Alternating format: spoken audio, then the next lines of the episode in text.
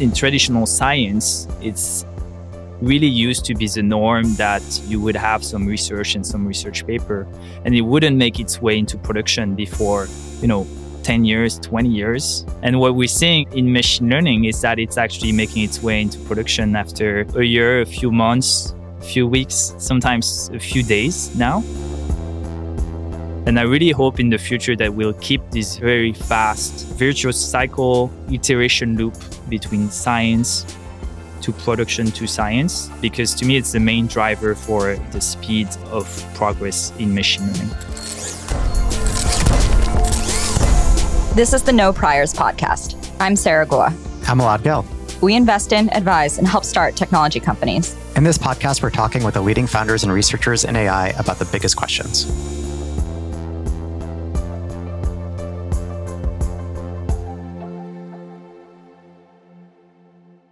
Originally created to be an AI chatbot companion, six years later, Hugging Face is now the collaboration backbone of the open source AI research ecosystem. The company is currently valued at 2 billion with over 10,000 companies using their platform, including Bing and Apple, and has expanded from popular NLP models to other modalities, including media, biology, and more. Our guest, Clem Delangue, founder and CEO of Hugging Face, is central to the open source movement in machine learning. We'll talk about how he built this company, why open source is the future of AI, and what he sees on the horizon. Clem, welcome to the podcast. Thanks for having me. Oh, thanks so much for joining us. So, we were hoping to start with your background, which I think is really interesting. You grew up in France where you ran an electronics shop on eBay, which is so prolific that you ended up earning an internship opportunity with eBay. How'd you go from that to image recognition and eventually to Hugging Face? Yeah, it's actually quite a funny story because I was one of the biggest French seller on eBay. I was kind of like the user facing team member. And so they were sending me to all these like trade shows in France, which were like the worst experiences ever because at the time PayPal belonged to eBay. And so we had a shared booth. And so all the PayPal users would come to the booth and basically shout at me because PayPal was keeping their money or blocking their accounts or things like that. It was basically kind of like the worst days ever. But during one of one of these days, I bumped into a guy with like big round glasses, like looking very nerdy. And I remember pretty vividly, told me like eBay, you acquired not so long ago a barcode scanning company called Red Laser to recognize objects, but you need to know that pretty soon with machine learning. I mean, he wasn't calling it machine learning at the time, but with these new algorithms, you won't even need the barcodes anymore. You'll just recognize the object itself. And at the time, I was like, who's this crazy guy? But at night, I kind of like did my research and realized that he was a pretty legit guy coming out of a legit engineering school in France with a small startups, which raised a little bit of money. And one thing after the other, I ended up leaving eBay to join the startup doing machine learning for computer vision. I made the move to machine learning. It was almost 15 years ago now. I don't regret it at all it's funny how like a single small encounter like that can completely change your trajectory.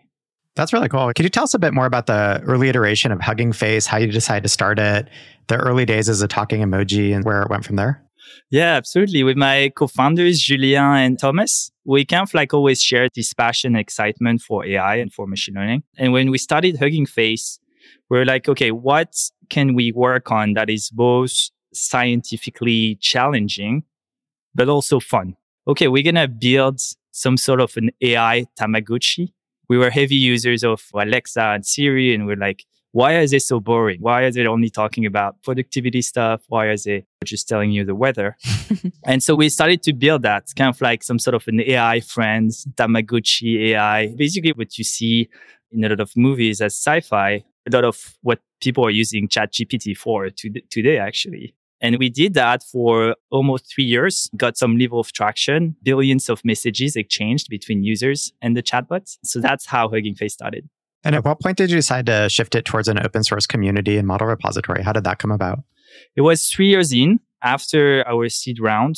We've always been kind of like big open source people. So we've always kind of like open sourced part of what we were doing. When transformer models started to work, when we started to see BERT getting some traction, we just saw like the number of people using our open source just blow up and start to skyrocket, right? We went from a couple of people looking at it to hundreds of companies using it. We raised our series A based on this early traction. And that was really kind of like the signal that we need to put most of the efforts of the company on this new direction. That's cool. So this was open source that you'd already developed and put out into the wild. And then you saw people starting to use this. And then you said, wow, there's so much attention here. We should go and do that instead. Exactly. That's really cool. Yeah. It's always interesting to see these shifts in direction. I feel like that's every Stuart Butterfield company, right? That was Slack and that was Flickr before that. They just built something and then it kind of took off separately. Do you have any sort of advice to founders who are considering changing direction or thinking of new directions for their company? Or how do you keep your eye out for the things that are really interesting or working that may or may not be the core thing of what you're doing? Well, I think like the best way to do it is to find like the good ratio in your company between like exploitation and exploration. And I think that's what a lot of startups are not always getting right, not only before product market fit, but also after product market fit. I feel like sometimes companies before product market fit are experimenting kind of like too much, changing directions every week. And I don't think you learn a lot from that. And then after a product market fit, they kind of like stop experimenting and trying new things and trying to stay away from the local optimum in a way and looking more for like the global optimum.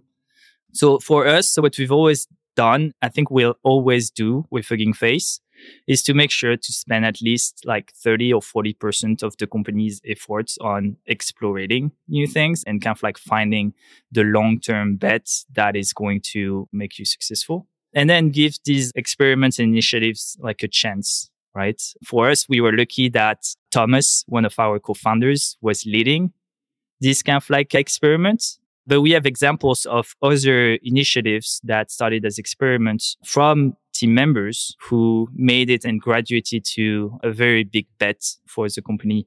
One example of that is, is Spaces, which are our machine learning demos they've been insanely successful. We just crossed 50,000 of machine learning demos in the past year and a half. And it started just from one team member kind of like experimenting with that and being like, oh, I think I can build something cool there. Uh, and one step up to the other, it, it led to where, where it is today. It seems like in general, companies that iterate or l- launch new things early keep launching things later in the life of the company, and companies that never innovate early don't ever innovate again in their lives is kind of like the difference between eBay and Stripe, or you can name different companies. And so it's awesome that you folks were investing really early in that innovation. Uh, when you first started getting traction with what Hugging Face does now, did that happen organically and it just started growing and taking off, or did you reach out to specific communities, or how did you first get those first users to, to use your open source platform? The distribution really started on Twitter at the beginning. We just started to tweet about some of the things that we were doing on open source and people retweeted that the machine learning community on, on Twitter was already pretty, pretty strong. And then it snowballed, I think classic kind of like network effect kind of things where researchers started to share their models and obviously like they were getting visibility for their models. So people in the industry in companies using these machine learning models were hearing about hugging face through that and then we're asking more researchers to add their models to hugging face. So kind of like more typical marketplace network effect. and then something that we did that i think worked really well for us is that we never hired any community manager any kind of like communication pr team members because we wanted it to be part of every single team members, even kind of like the most technical, specialized scientists. We've always told them like, okay, it's part of your job to interact with the community, to share with the community, to get visibility for what you're working on. And so we ended up with this organization where talking to the community and getting visibility is part of everyone's job instead of like outsourced to a team. And I think that that's one of those things that the people also appreciated with us from the community because they could really talk to the builders directly and the people doing the things. And it, it created kind of like more meaningful interactions, I would say.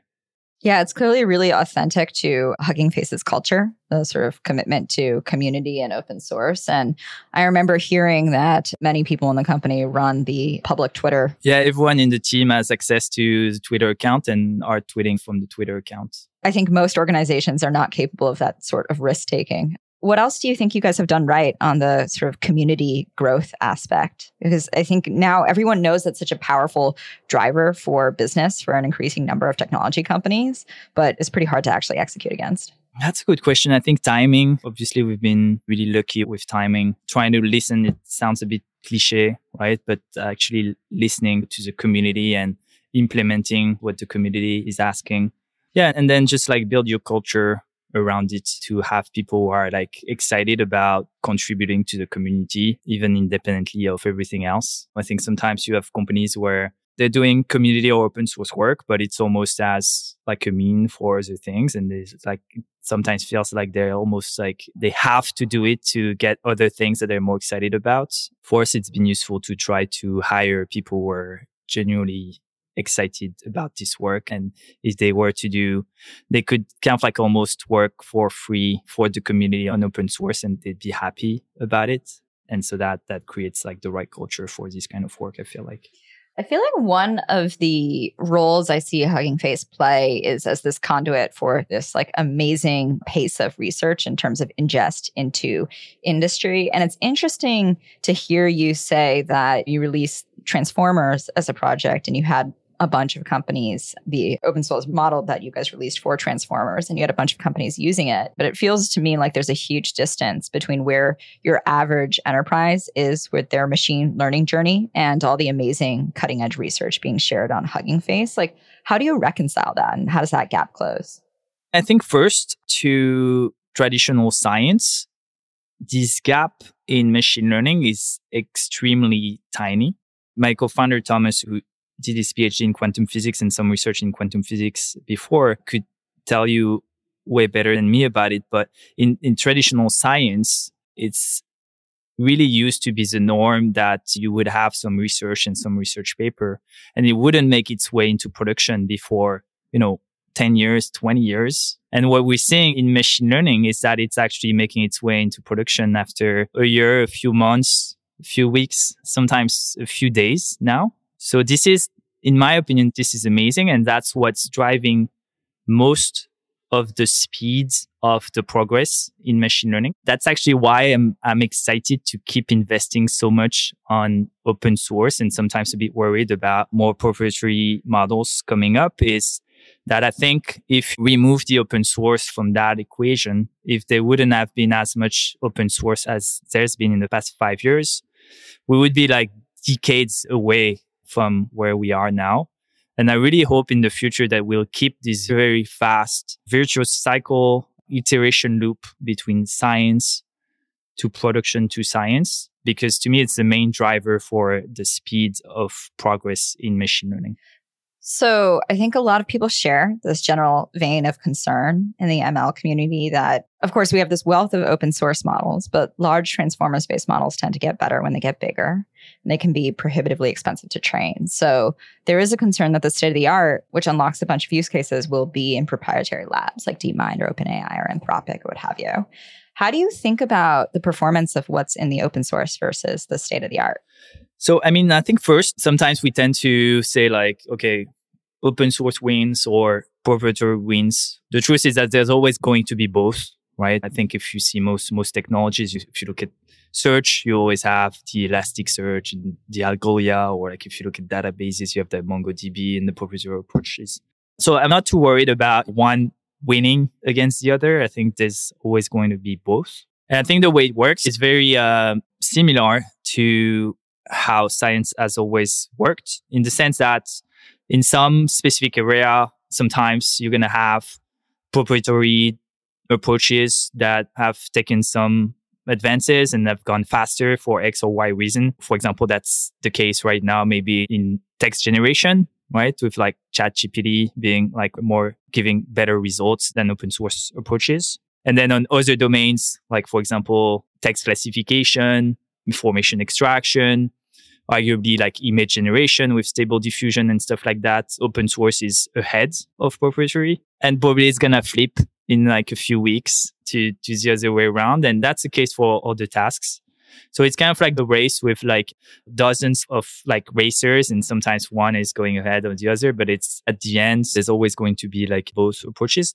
I don't really believe in this scenario of like one model, one company to, to rule them all. And one kind of like data proof that I see is that on Hugging Face, we just crossed 250,000 models, right? A quarter of a million models uploaded by almost 15,000 companies now. And I don't believe they're building models just to build models, right? If there was one, one model that would be better for everything than the others, it wouldn't. We're always going to be in a world where there's going to be multiple models for companies, especially because when you look at why are companies using so many models on Hugging Face, you usually realize that a more specialized model is more efficient. It's cheaper to run. It's usually faster to run and most of the time actually more accurate for the specific use case. So that's what we're seeing now. And that's also, to be honest, what we're hoping to see in the future. Because when we think we build or we fund startups to see the future that we wanna, we wanna see, right? And personally, I'm more excited about the future where machine learning is available for everyone and everyone can build machine learning versus a world where it's very concentrated and monopolistic. So I have to ask you because you have this amazing viewpoint into what's happening in the community. Of those 250,000 models, like, can you characterize the sort of distribution of like what percentage maybe is like image versus language, other modalities, and then from an architectural perspective, like diffusion, transformers, other interesting approaches? Yeah, the three main tasks right now are NLP, so text, right? From like information extraction, text generation, text classification. The second one is text to image and computer vision, right? So object detection, text to image, text gen- image generation. The third one is audio. So like speech to text, text to speech, information extraction, but from audio rather than, than text. And then we're starting to see more and more models on time series right? So for example, the ETA from Uber, when you get your Uber is like transformer time series or like financial models for fraud or like this kind of use cases. And then biology and chemistry. Also, we're starting to see more and more models, more and more data sets and more and more demos there. So that, that would be kind of like the main buckets. And then what's interesting is that you have all sizes of models, like a few million parameters up to 100 80 billion parameters, right? The biggest open source models out there. And do all the sizes get used? Yeah, it's pretty distributed. That's something we kind of like always look at to inform our thinking. It depends on your use case, what you want to use. If you, for example, we have Bloomberg as users, right? And as customers. And in the Bloomberg terminal, the more real time, the better for them, right? And so because they want to be real time and have as little latency as possible, they want to use kind of like a smaller model that is automatically going to be faster than the bigger model. So depending on the use case, companies that want to build something very general, very able to apply to a lot of different use case from customer support to the meaning of life and who don't care so much about latency or cost for it, then they can go for a bigger model that makes more sense. Are there specific areas or trends you're most excited about from either a research perspective or from a model implementation perspective? I mean, I'm really excited these days. It's a bit of an unsexy uh, thing to say, but by the infrastructure side of things, because I think so far as a whole for like the machine learning domain and ecosystem, we haven't thought too much about what it costs to run some of these models, how fast they can go, how slow they can be. And I hope that this year there's going to be some sort of like more clarity around that to make sure that as a community, we build something healthy and sustainable and not, I feel like sometimes in the field, there's something that I call the cloud money laundering, where you almost kind of like disconnect the infrastructure cost to like the actual use cases. I think as the field is maturing, you're going to see much better alignment between the two. And I'm actually excited about that because I think it's going to be a big enabler for the field in the long run. Yeah, that makes a lot of sense. I guess from a infrastructure perspective or tooling perspective, is there anything that Hugging Face isn't directly working on, so it's not going to be competitive with you all, that you really wish existed or that people are working on more actively? Something we've worked a little bit on, but we haven't really managed to make it work. And I'd be excited to see more teams working on it is to create some more like decentralization on the infrastructure side because right now it's very centralized both in terms of like players but also in terms of like timing for example like most of the time the way you build models is that you train them once and then maybe you're going to train it again 6 months later or a year later which sounds kind of like archaic in in a way and that's creates a lot of challenges like not being able to be current, right? Like a lot of these models, like they don't know who's the current president in the United States or like stuff like that. So having more decentralization, more online learning, ways of going from big training to small, more regular training. I'm really excited about that. And the second thing is that I'm really excited about creating more consents from people in the dataset. For example, we've been working with a project called Big Code, which has been released code generation, open source code generation models on the ability for developers to opt out from the dataset that the model is trained on. In a similar way, we're starting to see on Hugging Face more and more opt-in datasets, meaning like datasets that have been trained only on data that the creators of the data have consented to having a model trained on. It's very interesting, for example, for text to image models, where there's a lot of debates right now with the underlying work of the artists being used in the training. So I'm excited to see more work around that too this year. Will you explain what Bloom is and more broadly, like how you decide where Hugging Face should be a first party participant in model training or research? Yeah, Bloom is the result of an initiative called Big Science, which also led to Big Code that I just mentioned. And Big Science was like the largest collaboration in, in machine learning to date with like a thousand researchers from 200 organizations coming together in order to build and train a large language model completely in the open. Right. So everything was publicly available. You can see all the runs that they did, all the brainstorm that they did to get to the decisions that, that they did. And it's been really excited to, to see that kind of like almost building organically with our support and the support of a, lot of organizations. Jean Zay, for example, which is a French computer that, that provided the compute for this. And it informed a lot our thinking around ethics and kind of like openness, because one, one of the reasons why we're so focused on open source and open science at Hugging Face is that we believe like the two main challenges with AI today are one, kind of like the concentration of power and second, biases that are encoded in these models. And for both, we learned that building in the open with open source is actually more part of the solution than part of the problem because obviously control of power, yes, you ties it much more. And biases, you actually include in the process people who are impacted by these biases, especially underrepresented populations which is kind of like otherwise really hard to do if you only do the work behind closed door in a lab in Silicon Valley with mostly old white dudes. And so that informed a lot kind of like our thinking around open source and open science. There's a lot of excitement in the research community and amongst entrepreneurs on like increasingly reinforcement learning with human feedback. Does that impact your strategy at all at Hugging Face? If that's the next step beyond this pre-training?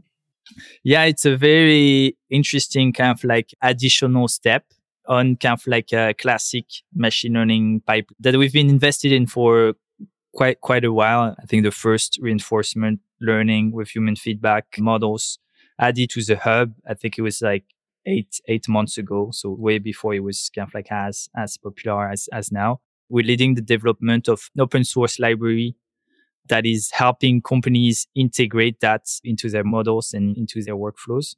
It's a really exciting new development as we see we've been around the block a little bit. So each every few months, there's always kind of like a new thing. That's one of the challenges of building a machine learning startup these days is that you have to have the flexibility to constantly evolve. It's been the same when like diffusers started to pick up, right? And you started to see this new generation of models.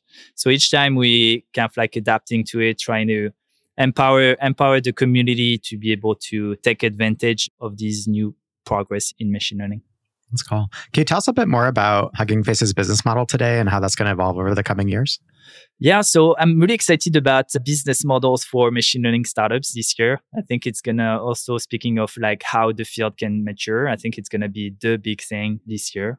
And for us as a platform, our vision is that the model is going to be probably at the high level, fairly similar to a freemium model as you would expect, right? So right now we have like 15,000 companies using the platform and we have 3,000 companies paying us, right? So you see like the majority being open, being free usage and some of them paying. Now the big question is where is the delimitation between the two? Obviously we're starting to see a lot of interest for security features, for compliance features, especially for like bigger companies like when we're talking about Bloomberg, for example, using us or Meta using us, both being kind of like customers. So that's one kind of like way of delimiting it. We're starting to see also a lot of interest in more of our features around, around infrastructure. So for example, you can upgrade your spaces to GPUs or you can use our inference endpoints. There's an interesting thing there too around compute and infrastructure. It's kind of like a, little bit more early, but we're seeing like a lot of interest of companies there around like helping them optimize. We talked a little bit about the infrastructure cost of machine learning. So we're seeing a lot of interest from companies in order to help them optimize that for their use cases. Yeah, that's really cool. Yeah, it sounds like to your point, there's an ever evolving field here. And it's kind of interesting because Hub is obviously an imperfect analogy, but an interesting one because there is so many things that they could have done, some of which they're doing now, some of which they've foregone. It's everything from the GitLab opportunity in terms of providing like a on-prem enterprise approach, supply chain monitoring and open source software. So things like what Snyk or Socket or others are doing, profiles, developer transitions and tooling. Like there's so much around this sort of product in terms of all the things that you can add, both as something that's very valuable to your users, but also as potential, almost like lines of business. Like amazing company, amazing what they've accomplished. There's all these other things that could be done. And I'm just curious how you think about that. Yeah. I mean, one big thing that we're thinking about, and that's like related to what I said just before, is that maybe GitHub could have gone a little bit earlier in the compute game and the infrastructure game because what you see with these platforms and i think it's the same for us is that when you get so much usage so much network effects and you actually like for a lot of these projects you're like the starting of projects like the same way i think probably companies are starting on github to see the open source projects before starting a project. For us when for machine learning projects we see companies starting with hugging face trying to find a model, find the data set, find the demo and hugging face, and then taking their infrastructure decisions based on that. So when you're so early in projects, you can become some sort of a gate for compute, in my opinion, or gate for infrastructure. And I think that's something that GitHub started to work on pretty late in their journey. So for us, we're trying and testing that a bit earlier. We already start to have some infrastructure products. We have like amazing collaborations with the three cloud providers, three big cloud providers and so that's maybe uh, if, if I had to point one, it could be this one, like testing the ability to become a gate for compute and monetize with infrastructure earlier than they did. Maybe just to zoom out before we run out of time here, what are you most excited about in the next year of AI or expanding into the next five years? I'm really excited about biology and chemistry for machine learning because I think the way I see machine learning is really as this new paradigm to build all tech right? It's kind of like this analogy from Andrej Karpathy where software 1.0 was like the first paradigm. And now we're in software 2.0, which is like machine learning power technology building. And so if you look at like the big sectors and the big kind of like impactful topics that it could change, obviously biology and chemistry are up there. And we're seeing kind of like the numbers of models and data sets and demos on Hugging Face increasing. Like a few days ago, there was the release of BioGPT by, by Microsoft. Meta has been doing a lot of work on protein generation and prediction. So I think there's going to be really cool stuff coming up on these two topics. Are there particular application areas like within biology and chemistry that you think are going to emerge? No, I've stopped trying to predict uh, Smart, yeah. It's proven to be too difficult in machine learning. I've made too many mistakes in the past, so now I'm not taking the risk anymore. But I'm particularly excited about what we call kind of like full stack machine learning companies. Companies like what we've seen more like in other domains, like Runway, like Grammarly, like Wombo, Photoroom, like stability, like these companies that are not just using machine learning, but really kind of like building machine learning. Because I think the same way as like for software 1.0, there was like the companies more like using a Squarespace or like using something to build the website. And then there was the companies like really building technology. I think we're going to see the same thing for machine learning. And when you look at the capabilities of some of these companies, when they're like translated into product building, I mean, Runway, you've all seen like the videos of Runway. I think that's amazing. And I think they're going to be able to really challenge the incumbent thanks to this ability of building machine learning as machine learning native companies. Clem, that's all we have time for today. Thank you so much for joining us on the podcast. Thanks for having me. Thank you for listening to this week's episode of No Priors. Follow No Priors for new guests each week and let us know online what you think and who in AI you want to hear from. You can keep in touch with me and Conviction by following at Saranormous. You can follow me on Twitter at Elad Gil. Thanks for listening. No Priors is produced in partnership with Pod People. Special thanks to our team, Cynthia Galdea and Pranav Reddy, and the production team at Pod People. Alex Vikmanis, Matt Sav, Amy Machado, Ashton Carter, Danielle Roth, Carter Wogan, and Billy Libby. Also, our parents, our children, the Academy, and tyranny.ml, just your average friendly AGI world government.